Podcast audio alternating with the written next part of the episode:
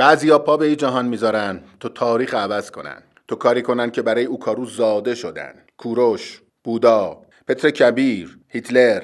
کاری ندارن که اینا خوب بودن یا بد. اینا با بودنشون تاریخ یه جور دیگه ای نوشتن.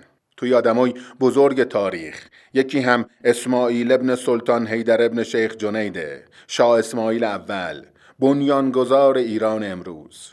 ولی داستان امروز ما درباره بنیانگذار پادشاهی صفوی نیست. درباره محمد شاه بخت خان ابن بوداغ سلطان ابن ابوالخیر ابن دولت شیخ ابن ابراهیم اغلن ابن فولاد اغلن ابن منگو تیمور ابن باداکول ابن جوجی خان ابن چنگیز خانه که معروف به شیبک خان ازبک.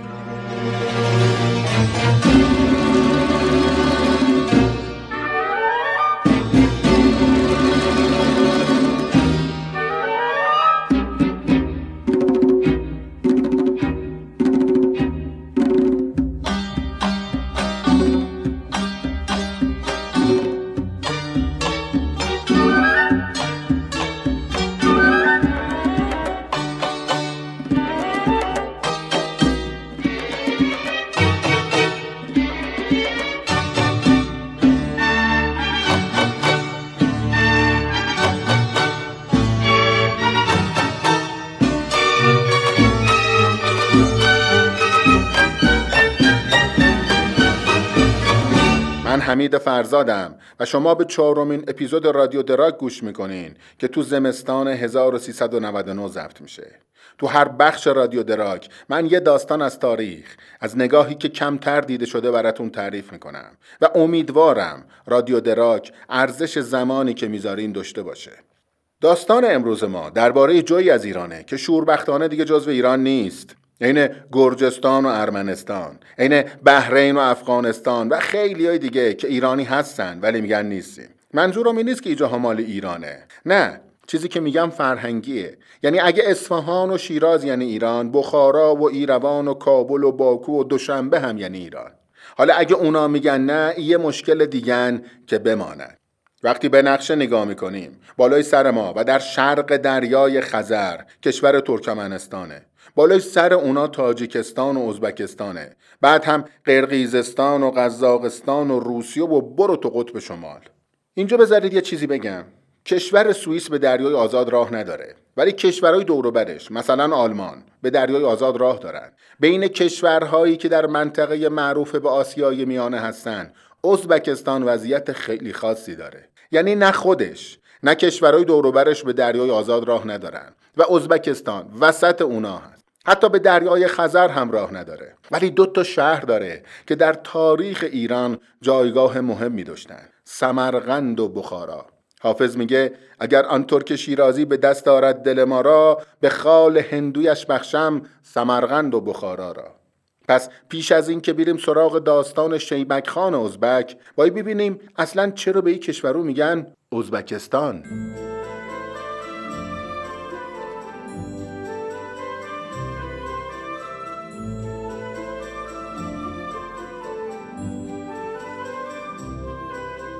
این روزا بعید می‌دونم کسی باشه که دوست داشته باشه بهش بگن فرزند چنگیز و مغول.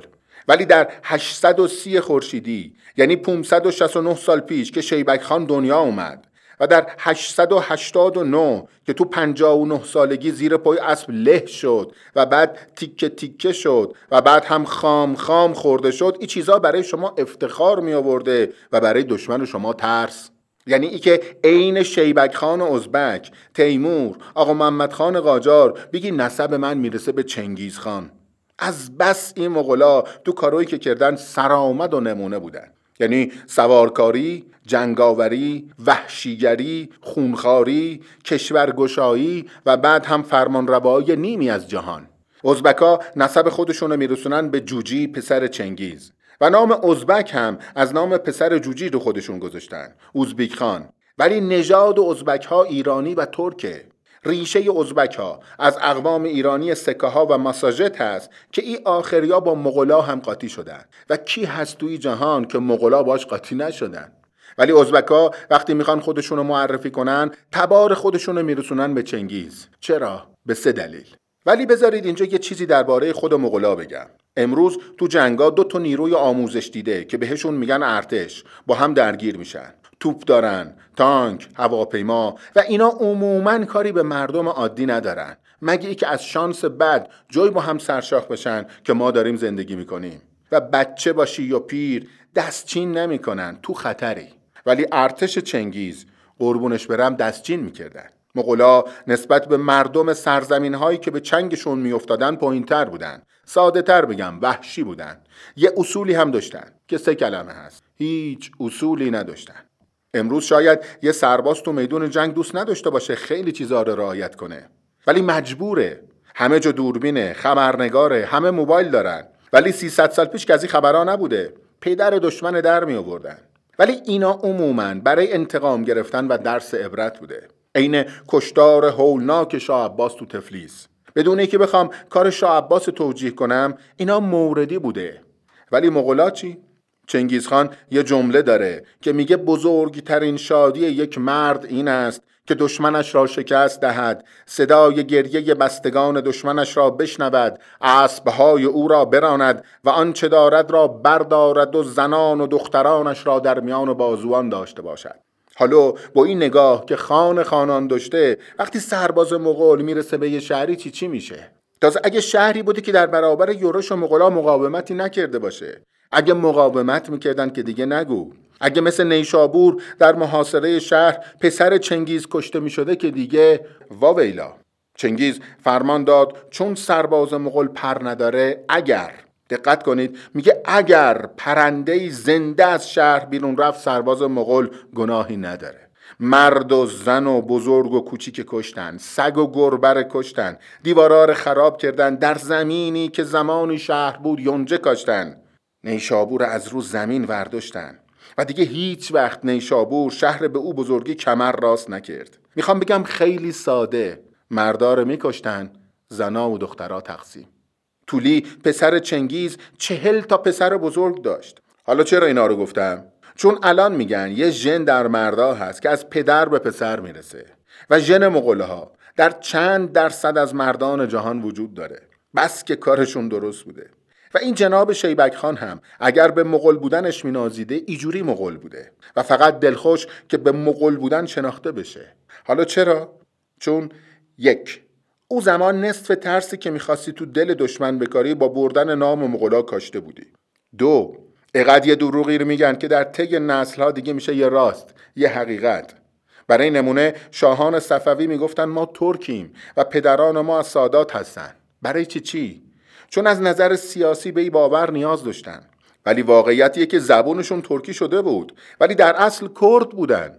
و فقط سه چهار نسل بود که زبونشون شده بود ترکی آذری. و بقیه رو هم از خودشون تراشیده بودن. سومین چیزی که ازبک ها هم او زمان هم امروز نمی‌تونن بگن یک ریشه ایرانی و پارسی داشته باشن چون این اعتراف پرونده خیلی چیزا رو باز می‌کنه. شیبک خان بزرگ خاندان شیبانی بود. نام جد بزرگش شیبان بود و به یاد آقا بزرگوش نام دودمان خودش گذاشت شیبانیان. در جنوب سیبری زندگی می‌کردن. یه روز شیبک خان بار و بست و با کمک طایفه های دیگه ازبک سرازیر شدن به سمت جنوب. از آمودریا یعنی سیهون گذشتند و با شکست دادن بابر نواده تیمور لنگ که او هم می‌گفت ما مغول هستیم و به دروغ البته فرارود به نام پادشاهی شیبانیان سند زد و اونجا شد خونه ازبکا. البته نه یک کشور. ازبکا حکومت خانخانی داشتند. هر جایی دست یکی بوده. از پیش از شیبک خان از هم جدا بودند تا صدها سال بعدش هم اصلا در زمان اتحاد جماهیر شوروی به همه اینا و یه مش شهر دیگه که ربطی به ازبکا نداشت مثل بخارا و سمرقند و فرغانه گفتن ازبکستان. ولی اگه انصاف داشته باشیم امروز کشوری به نام ازبکستان هست که عملا یادگار کوشش درایت سخت کوشی تلاش آدمکشی و خواسته شیبک خانه مردی مسلمان خوشقیافه شاعر تنومند شمشیرزن بسیار جنگجو بسیار نترس بسیار خودخواه با زنان بسیار و البته متعصب در سنی هنفی بودن.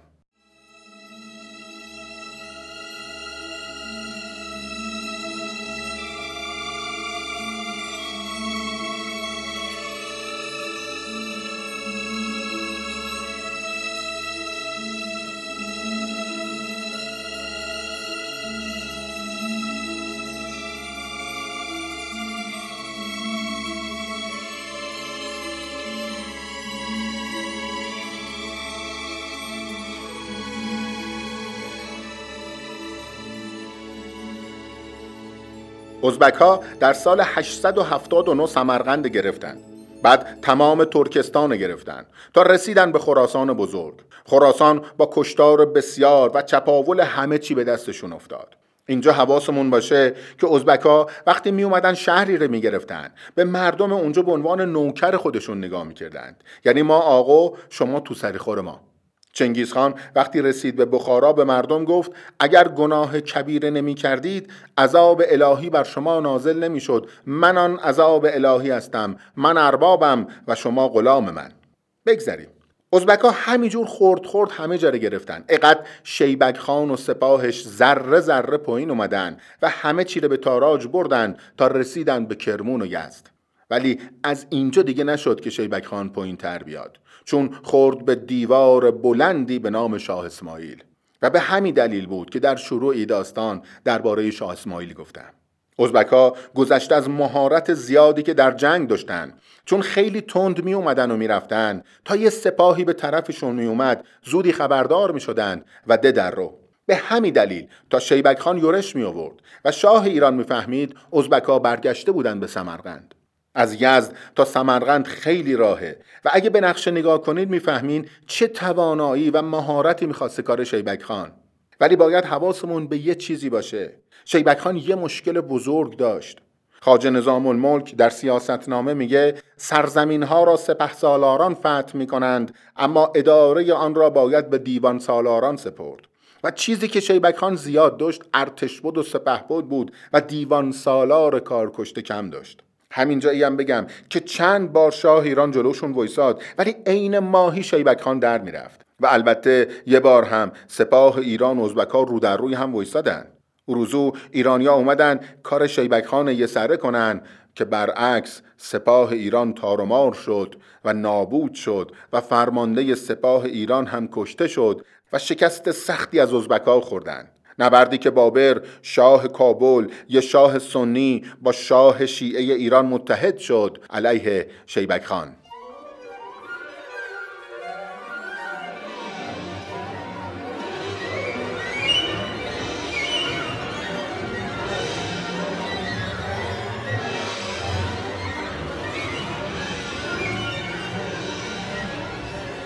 بابر بنیانگذار پادشاهی گورکانی تو هنده. تقریبا آخرین پادشاهی بزرگی که مسلمونا تو هند داشتن.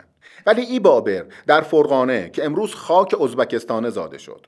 حالا اینکه چرا کسی که در ازبکستان دنیا میاد میشه امپراتور هند به او بزرگی که تو افغانستان هم جزوش بوده هم زیر سر شیبک خانه هم نشون میده که شیبک خان و ازبک ها چقدر توانمند بودن. پدر بابر حاکم فرغانه بود. بعد باباش ای شد شاه. چند سال بعد بابر سمرقند گرفت. ولی یه روز صبح از خواب پا شد دید شیبکان فرغانه رو گرفته. رفت دره حاصلخیز فرغانه رو پس بگیره سمرقندم از کف رفت. بابر آواره شد و زور ای که جایی نداشت و شاه اونجا بشه رفت کابل گرفت و بسنده کرد به شاه کابل بودن. قبرش هم تو کابل هست. یه چیزی هم بگم اینجا. بابر یه کتاب نوشته به نام بابرنامه. زندگی نامه خودشه به قلم خودش و درست و دقیق هم نوشته. البته با فاکتورهای او زمان. حتما بخونینش. بابر هم شاه بوده هم ادیب بوده هم شاعر بوده و البته از نوه تیمور عجیب نیست. وقتی شیبک خان بابر از سمرقند بیرون کرد بابر به شاه اسماعیل گفت اگه کمک کنی سمرقند پس بگیرم به نامت سکه می‌زنم و در نماز در مسجد به نامت خطبه می‌خونم. شاه ایران هم که می‌خواست مرز ایران برسونه به جیهون گفت باشه. ایرانی ها در شمال شرقی دریای خزر یه مرز افسانه‌ای با دیگران دارند که رود جیهونه. در شاهنامه هم می‌خونیم که جیهون همیشه مرز میان ایران و توران بوده. ولی برای رسیدن به فرارود یعنی خارزم یعنی بخارا و سمرقند اول باید شهر بلخ نگه می. بلخ شهری کوچیک و کم اهمیت در شمال افغانستانه. ولی او زمان مهم بوده و در یک مسیر استراتژیک. و صد البته بلخ برای ازبک ها هم مهم بوده. چون راه رسیدن به کابل و هند بوده و زیر فشار هر روزه ازبک ها کسی توان نگه داشتن شهر بلخ نداشت. سپاه ایران و سپاه بابر در میانه راه بخارا و بلخ رسیدن به هم. یکی شدن و فرماندهی را سپردن به فرمانده سپاه ایران. و شکست سختی خوردن که غرور همین فرمانده سپاه باعثش بود. در نزدیکی بخارا جایی به نام قجدوان با ازبکها روبرو شدند. سپاه ازبک در دش پناه گرفت. بابر و برخی از سرداران سپاه به فرمانده سپاه ایران گفتند دست از این محاصره بردار. اینجا موندن درست نیست. خطر داره. ولی آقای فرمانده فکر کرد ازبکها ازش ترسیدن که رفتن تو دژ و بیرون نمیان. هر چی بهش گفتن قبول نکرد. ازبکا از دژ زدن بیرون. جنگ شد. فرمانده سپاه ایران کشته شد. بابر هم فرار کرد رفت کابل دیگه هم برنگشت. کوتاه اومد دیگه. این سومین باری بود که شیبک خان شکستش می‌داد. شکست ایرانیا توی جنگو باعث شد نه تنها سمرقند و بخارا به دست نیاد و فرارود به دستشون نیفته بلکه ازبک ها یورش به خراسان هم شروع کنند. و ایجور شد که ازبک ها خراسان گرفتند. هرات و مشهد به دست شیبک خان افتاد. ازبک تو مشهد و هرات هر چی شیعه دیدن یا کشتن یا به شدت تنبیه کردند از سرنوشت بابر و ای که دست از زادگاه شست و رفت کابل از اونجا لشکرکشی کرد هند گرفت و حالا هم یه جور افتخار هندیا هست و بهش مینازن. هم ازبکستان و تاجیکستان برش یاد روز دارن و همشون میگن از ما بوده میشه شیبک خان بهتر شناخت. فکرشو بکنین کسی که سه بار به سختی از شیبک خان شکست خورد بعد سپاه جمع می‌کنه خراب میشه رو سر هندیا به نظرتون اگه شیبک خان خام خام خورده نشده بود خودش نمی‌تونست بره سراغ هندیا؟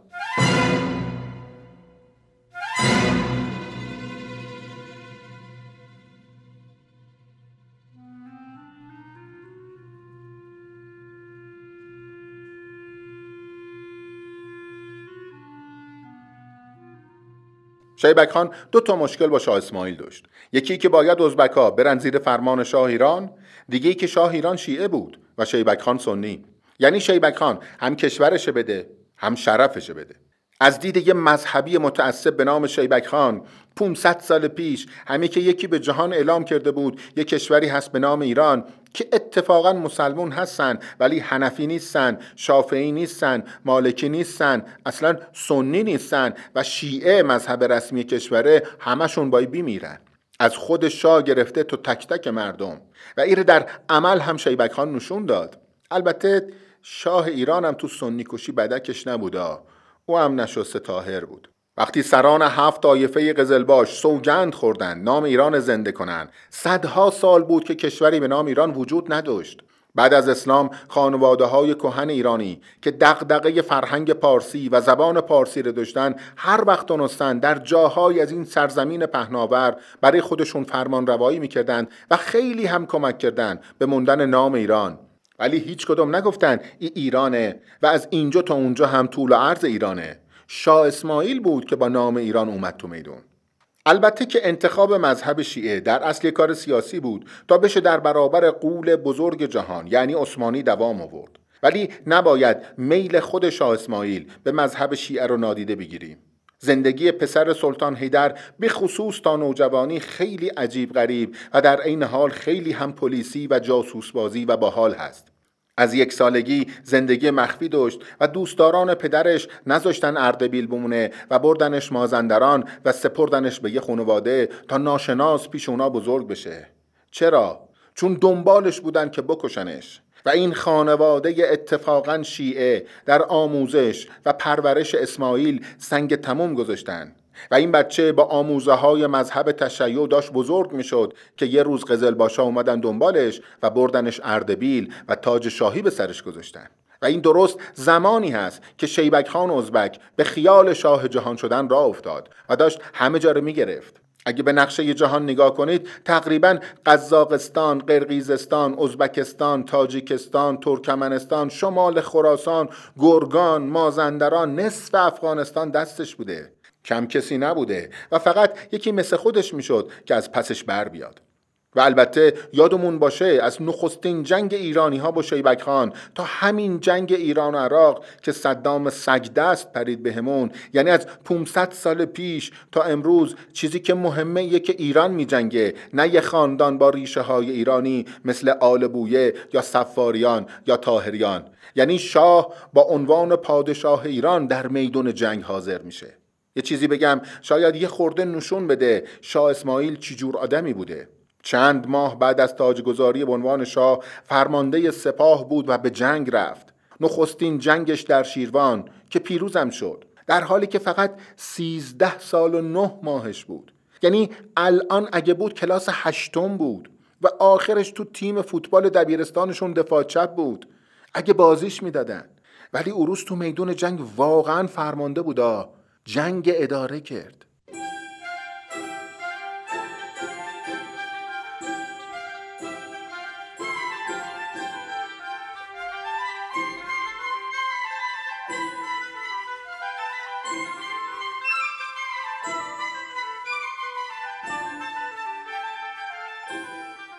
ایران وسط بود در غرب عثمانی بود و در شرق و شمال هم نیروی زبده و تکاوری به نام ازبک ها و هر دوی اونا هم البته سنی بودند. دیگرانی هم بودند. البته کوچیک که یا شاه ایران فعلا کاری بهشون نداشت یا ترجیح می‌داد سمتشون نره و ذهنش بذاره برای ازبک ها و عثمانی. اونا هم یا خاک شیبک خان بودن یا نشسته بودن ببینن کی می‌بره. خراسان ارمنستان گرجستان مازندران تبرستان. بعضی هاشون هم دشمن بودن. پادشاه مازندران رستم روزافزون بود. ساری هم پایتختش بود. دوست جونجونی شیبک خان بود و امید زیادی به نابودی صفویه داشت و با توجه به اینکه رستم روزافزون هم سنی بود هر چی شاه ایران ازش خواست برگرده گفت من و شیبک خان دو روحیم در یه بدن. و شاه ایران مسخره کرد. یم گفت باشه بماند تا بعد. او روزا ازبکار کسی چیزی حساب نمی کرد. عثمانی مهم بود. هیچ کسی نه توان نظامی عثمانی را داشت نه نفوذ معنوی اوناره. و روزی که این پیغام از تبریز به همه جو فرستاده شد که اینجا ایرانه سلطان عثمانی گفت چرت و پرت تحویل من نده ایران دیگه چی چیه این سرزمین ها بلاد اسلامه و همه امت اسلام منم خلیفه خدا رو زمین بالای سر شما و این نفوذ معنوی و اقتدار عثمانی رو در جهان اسلام میرسونه حالا از پول زیاد و توان نظامی زیادشون نگم. و ایجور بود که پادشاه عثمانی شیبک خان تایید کرد و عملا شیبک خان شد نماینده نماینده خدا بر روی زمین در جنگ علیه شاه ایران مرتد رافزی البته پادشاه عثمانی هم خودش چوبلای چرخ ایرانیا میذاشت. هم با پول دادن به شیبک خان هم تشویق شیبک خان هم همه جا از شیبک خان گفتن که باعث شد ازبک ها در یورش به خاک ایران تشویق بشن. یه چیزی بگم دوباره. همه اینا دروغ بودا. دعوا سر لاف ملا نصرالدین بود. شیبک خان می‌خواست بشه چنگیز می‌خواست بشه تیمور اسکندر و از شانس بدش زمانی زندگی می‌کرد که شاه اسماعیل بود. وگرنه شاید ایران می‌گرفت. هند می‌گرفت و بعد می‌رفت همین عثمانی رو هم می‌گرفت و خام خام هم خورده نمی‌شد. شما فکر کنید در زمان یورش اسکندر سگدست به ایران کوروش یا داریوش اول یا خشایارشا تو ایران شاه بودن. یونانیا با سی هزار تا میومدن ایران می‌گرفتن. اگه نادرشاه بود تیمور لنگ می‌تونست عین سیل سرازیر بشه به همه جا. والریان امپراتور روم با ارتشی بزرگ اومد که بشه اسکندر و هم ایران بگیره هم برسه به هند. چطور شد؟ شاپور اول شاهنشاه ایران بود که والریان رسید. چند تا نقش برجسته از شاپور اول هست. والریان امپراتور روم جلو اسبش زانو زده به التماس. نه. اگه یه شاه درست ایران داشت هیچ کدومشون نمی‌تونستن. و اینا همه هم شانس چنگیز و تیمور و اسکندر بود هم بدشانسی شیبک خان.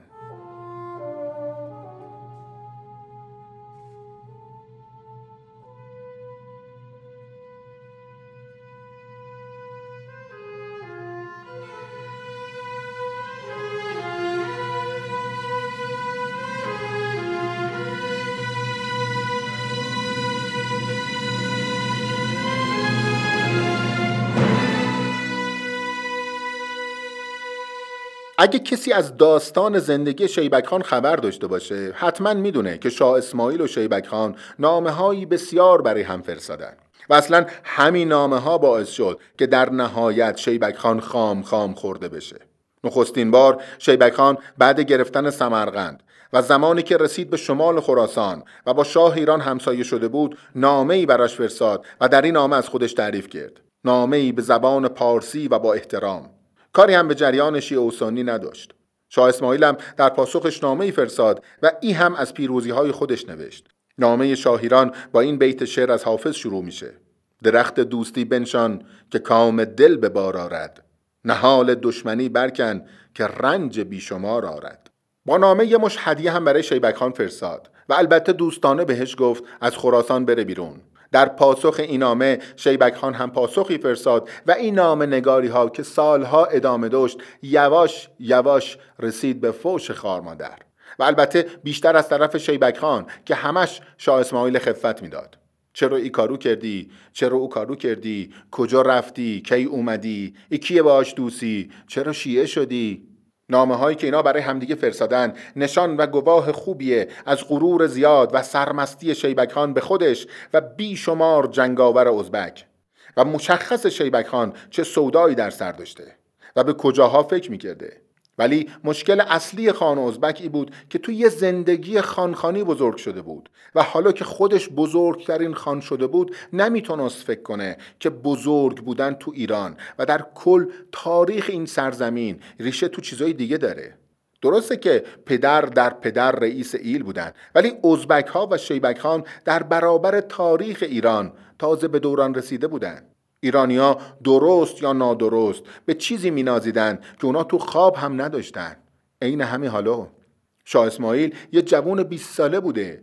شیبک خان 36 سال بزرگتر بوده و پیش خودش فکر می‌کرده طرفش یه بچه بیشتر نیست و تو نامهاش پشت سر هم بهش چرت و پرت میگه. چیزای ناجور میگه.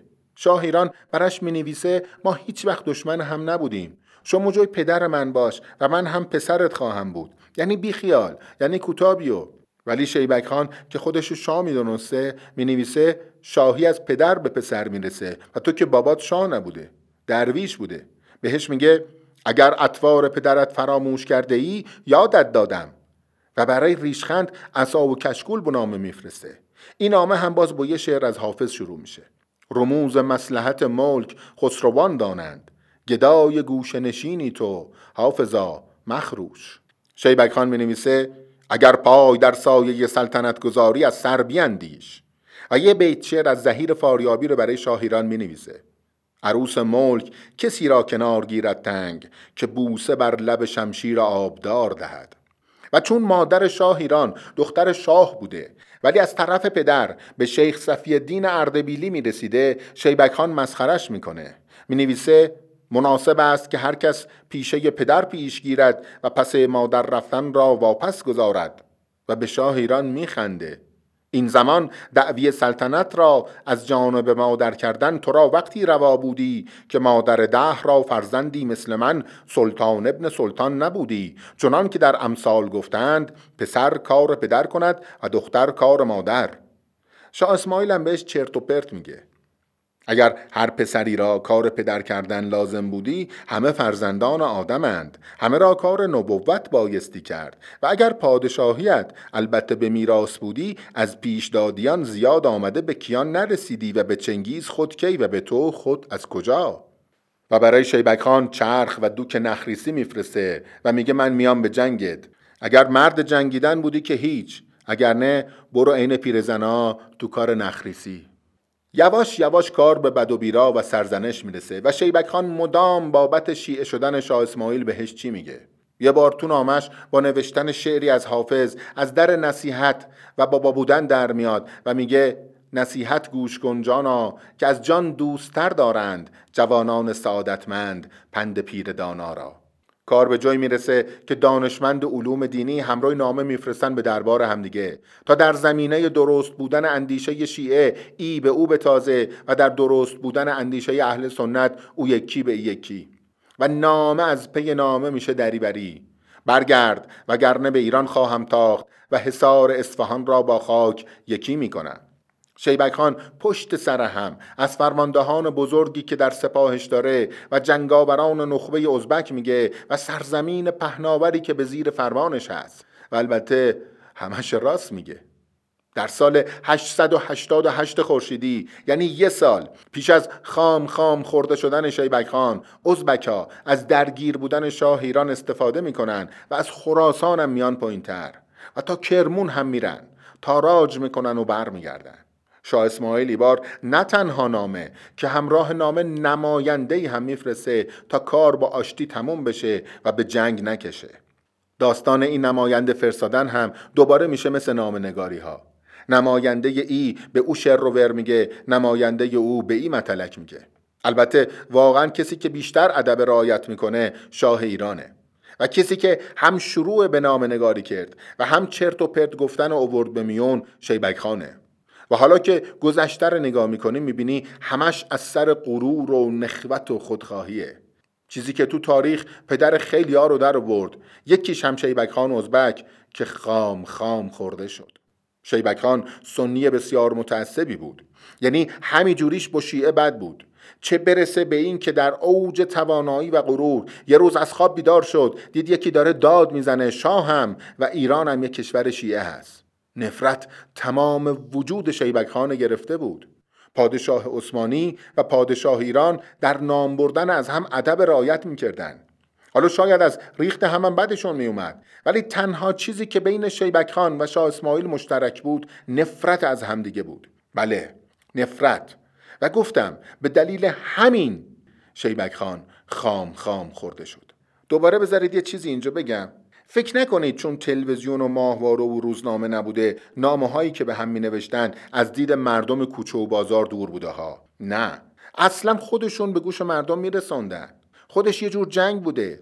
اتفاقا چون در اصطلاح نامه سرگشاده میفرستادن و برای خراب کردن طرف بوده یه جوری پخشش می‌کردن تا همه بفهمن او چی چی گفته ای چی چی پاسخ داده. و برای همین نامه ها هم شد که شیبک خان خام خام خورده شد. شیبک خان می نویسه از پدر مرده ملافه جوان همچو سگان خوشمشو از استخوان. نامه نوشتنا به جای رسید که شیبک خان برای شاه ایران نوشت ای اسماعیل داروغه می‌خواهم به زیارت خانه خدا بروم و تو باید راههای ایران را برای من بازسازی کنی و به نام من سکه بزنی و البته نگران مباش چون ما را طمع به ملک عراق خراب نیست. تا مکه و مدینه نگیریم حساب نیست. اینجا منظورش از ملک عراق خراب مذهب تشیع است و شاه اسماعیل دیگه کفری میشه. برش می نویسه هر کس ز جان غلام شه بو تراب نیست صد مکه و مدینه بگیرد حساب نیست. و میگه می‌خواد بیاد زیارت امام رضا. سر راه یه سری هم به شیبک خان می‌زنه.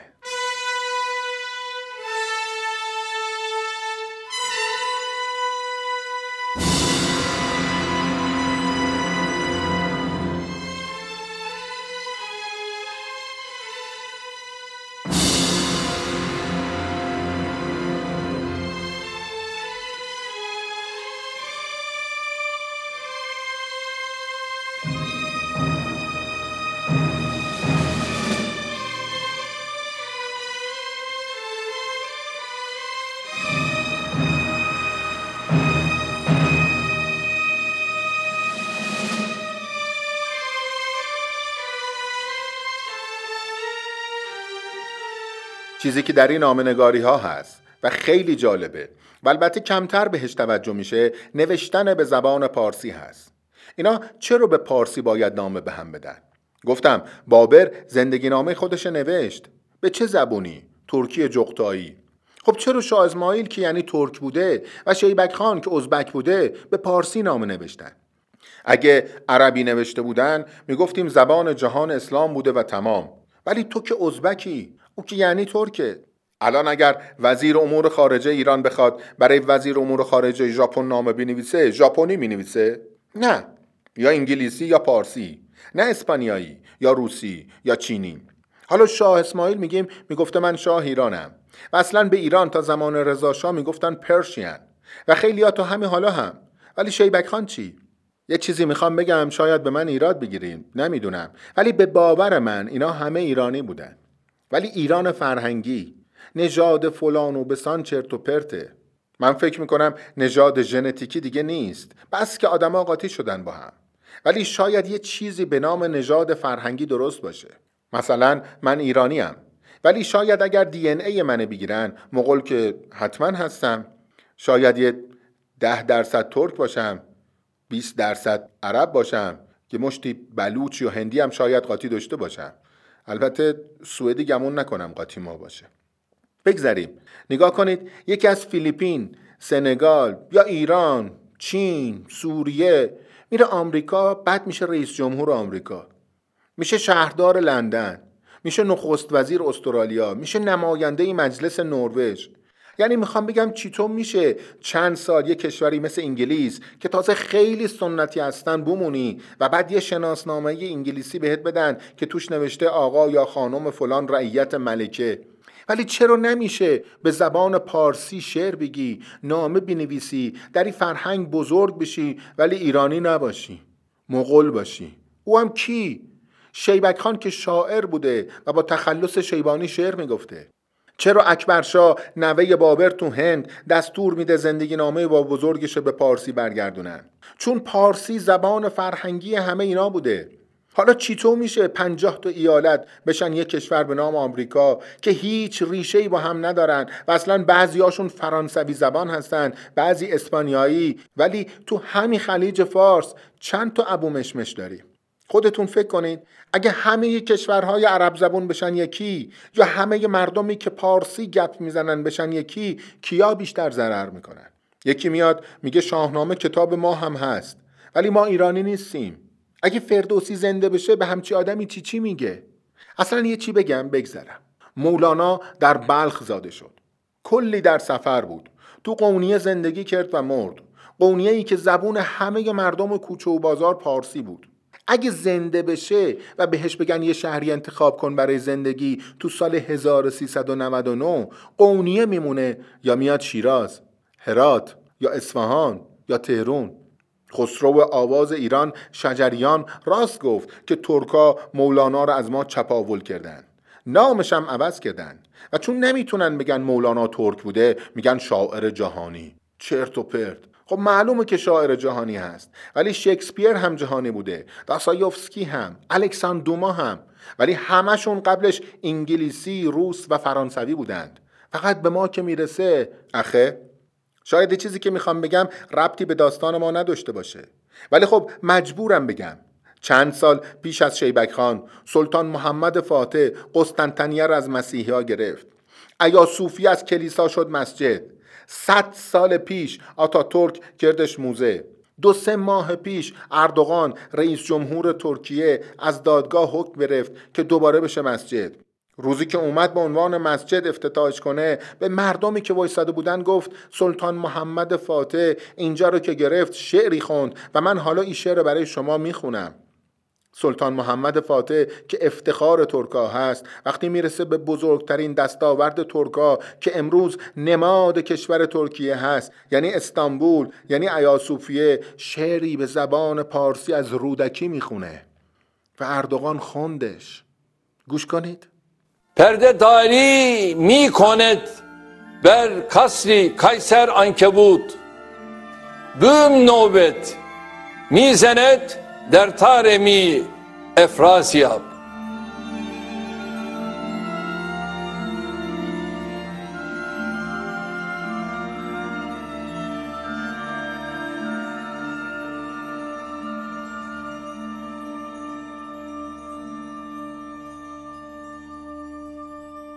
شاه ایران با یه لشکر بسیار بزرگ رفت خراسان.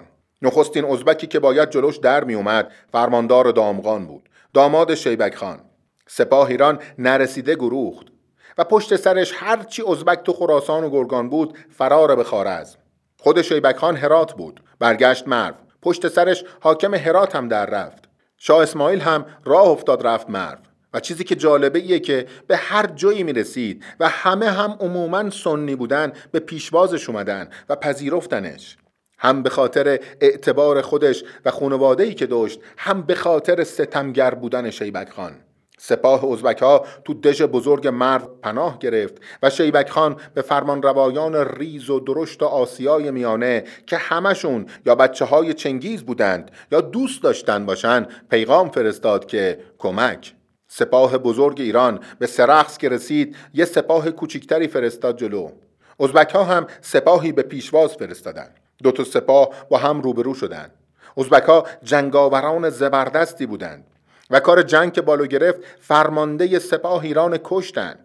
ولی در نهایت ایرانی ها پیروز شدند و باقی مانده سپاه شیبک خان فرار کرد.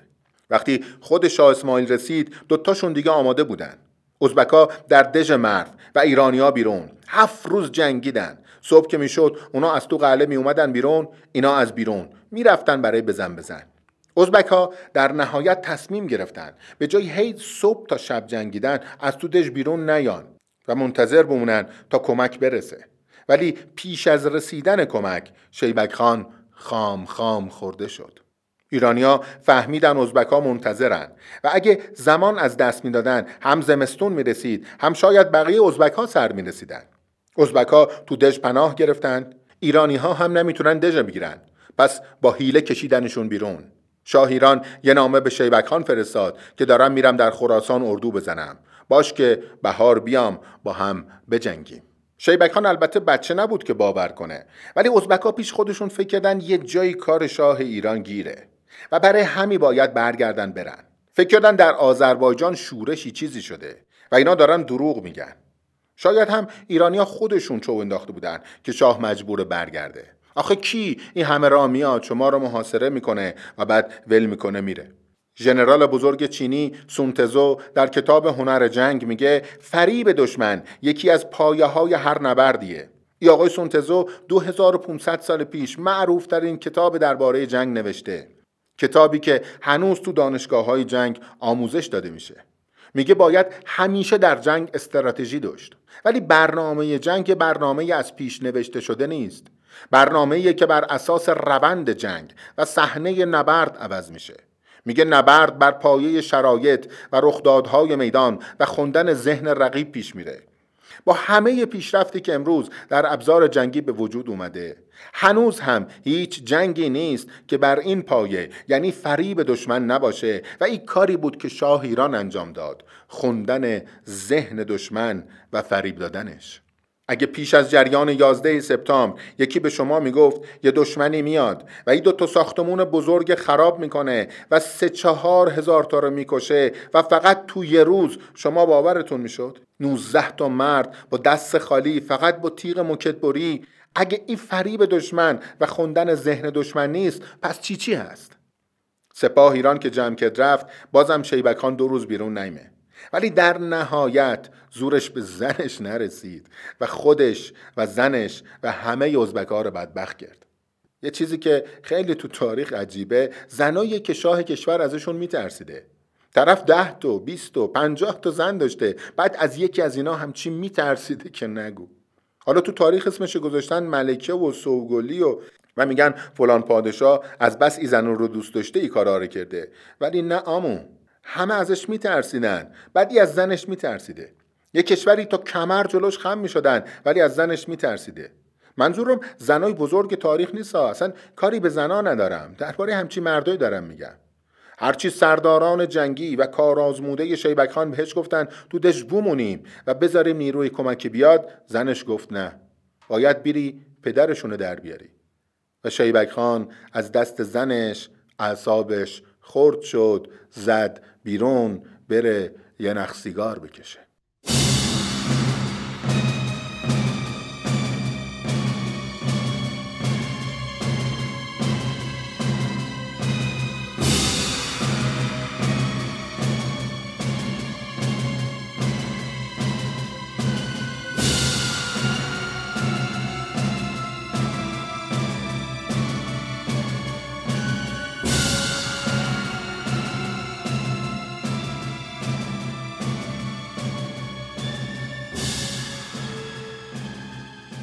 شاه ایران یه سپاه 300 تایی گذاشت بیرون دژ مرو و خودش رفت دو تا کوورتر پشت یه پیچی وایساد. بعد دو روز شیبک خان با سپاهش زد از دژ بیرون رفت که برسه به دشمن و گفت تا ایرانیا دور نشدن کار تموم کنم. هم سواران تیزروی بودن هم زمین بازی خودش بود. بهتر می‌دانست کجا به کجا. شیبک خان کوه اولی رو رد کرد به کوه دومی که رسید پیچید بره تو بزرگ را که دید راه بنده ایرانیا راه رو بستن و ای وای که دیگه راهی نیست جز جنگ رو در رو. و همینجا شیبک خان خام خام خورده شد. شاه اسماعیل وقتی خواست دروغکی دست از محاصره برداره 300 تا رو گذاشت دم دروازه دژ مرو و بهشون گفت ما که رفتیم شما اینجا باشین. اگه ازبک ها اومدن بیرون بترسین فرار کنه. دروازه های دشک باز شد 300 تا ایرانیو از دور ازبکاری که دیدن ده فرار. شیبک خان دیگه وقتش حروم اونا نکرد که وایسه بکشتشون. خوشحال از روی پل رودخانه سیاه آب گذشت و به تاخت همینجوری که هنر ازبک ها بود که تند چون باد می اومدن و می‌رفتن رفت تا خام خام خورده بشه. پشت سرش 300 تا سپاه ایرانی پل خراب کردن تا ازبکان نتونن به دژ برگردن. و سپاه ایران و سپاه ازبک ها در سفرسخی مرو با هم روبرو شدند. تو جنگای قدیم زمانی که دو تا سپاه روبروی هموایی میسادن جایی که شاه بود قلب سپاه بود و یه دست راست یا بال راست داشت یه دست چپ. شیبک خان اگه یکم دوراندیش بود اگه طرفش به سختی سنگ خارا نبود شاید خیلی تو تاریخ دیده می‌شد. با وجودی که فریب خورد و مجبور به جنگ شد ولی سپاهی داشت نترس عین خودش. و جالبه که شیبک خان حمله کرد. و از دو طرف ازبک ها چنان هجوم آوردن که دو بال چپ و راست سپاه ایران عقب نشستن ازبک ها خوشحال که شکست ایرانیان نزدیکه قلب سپاهشون هم جلو آوردن و میانه سپاه ایران هم از شدت فشار عقب نشست. شاه اسماعیل که می‌بینه وضع بیریخته و سربازاش الانه که در برن سوار بر اسب به تنهایی به سپاه ازبک می‌زنه و الله الله گویان میره تو دل دشمن. ایرانیا که شاه رو پیشا پیش خودشون رو به دشمن می‌بینن به جنگ برمیگردن. اول راه جلوتر اومدن ازبکا رو میبندن بعد هم اونا رو عقب می‌زنن. جنگ شدید میشه. ازبکا تا ظهر دووم میارن ولی بعد سپاه شیبک خان تیکه تیکه میشه میپوکه و فرار. ازبکا به سیاه آب می‌رسن ولی پلی نیست. می‌زنن به آب. بیشترشون غرق میشن. شیبک خان هم خام خام. خورده میشه.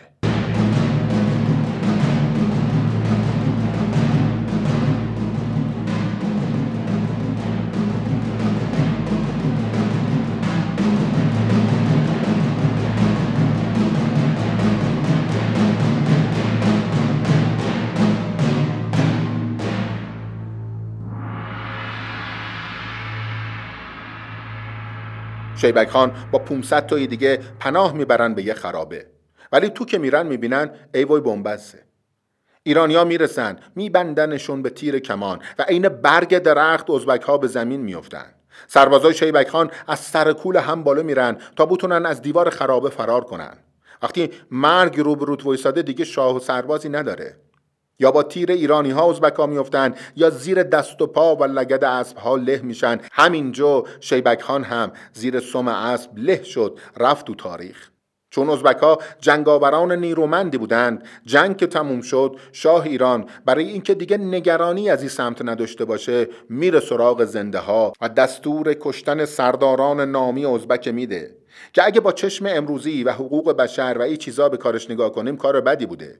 ولی اون موقع اگه بذاری این همه سردار بزرگ ازبک برن خونه که فردو برد میشن یه شیبک خان دیگه. بعد از نبرد مرو مرز ایران در شمال رسید به رود جیهون و دیگه هیچ وقت دست ازبکا به خراسان نرسید. جنگ مرو جنگ بدی بود برای هر دو طرف به خصوص ازبکا میرزا محمد حیدر دوغلات یه مورخ حاضر در نبرد مرو جمله داره که خیلی شنیدنی هست. هولناکی این جنگ از ای گفته قشنگ پیدان. میگه نه کسی دیده نه کسی شنیده نه تاریخ جنگی را به یاد دارد که در آن این همه فرمانده سپاه کشته شده باشند. جنازه شیبک خان که در زیر سم اسب سپاهیان خودش کشته شده بود گشتن تو خرابه پیدا کردن خفه شده بود. جنازه را بردن پیش شاه. شاه پیروز با خشم سه بار با شمشیر به شکم شیبک خان زد. با شمشیر هر دو تا دستش زد کند انداخت اوور و از سرباز گرفته تا ارتش بود و سپه بود سپاه ایران پریدن به سمت جنازه شیبک خان و تیکه تیکش کردند و خام خام خوردن. چون شاه رو به سپاهش کرد و با اشاره به شیبک خان گفت هر که سر مرا دوست می‌دارد از گوشت دشمنم تو ای بردارد.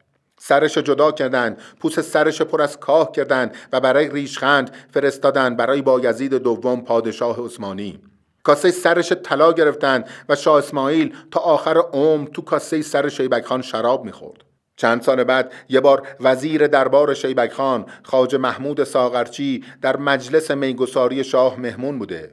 شاه به جامی که در دست داشته اشاره می‌کنه میگه می‌دونی از چی درست شده؟ خاج محمود میگه سبحان الله چه صاحب دولتی بود که هنوز دولت در او باقی است که با این حال بر روی دست چون تو صاحب اقبالی است که دم به دم از آن باده نشاط می نوشد. دست راستش فرستادن برای رستم روزافسون فرمان روای ساری. همین که گفت من و شیبک خان یه روحیم در دو بدن. رستم انگشتر شیبک خانه که شناخت حالش بد شد و مرد. پیک شاه اسماعیل که یکی از سردارای سپاه ایران بود رفت دربار رستم روزافسون روبروش وایساد. دست شیبک خان پرد کرد روش و گفت شاه میفرمایند گفته بودی دست من است و دامن دولت شیبک خان چون دست تو به دامن او نرسید اینک دست او و دامن نکبت تو.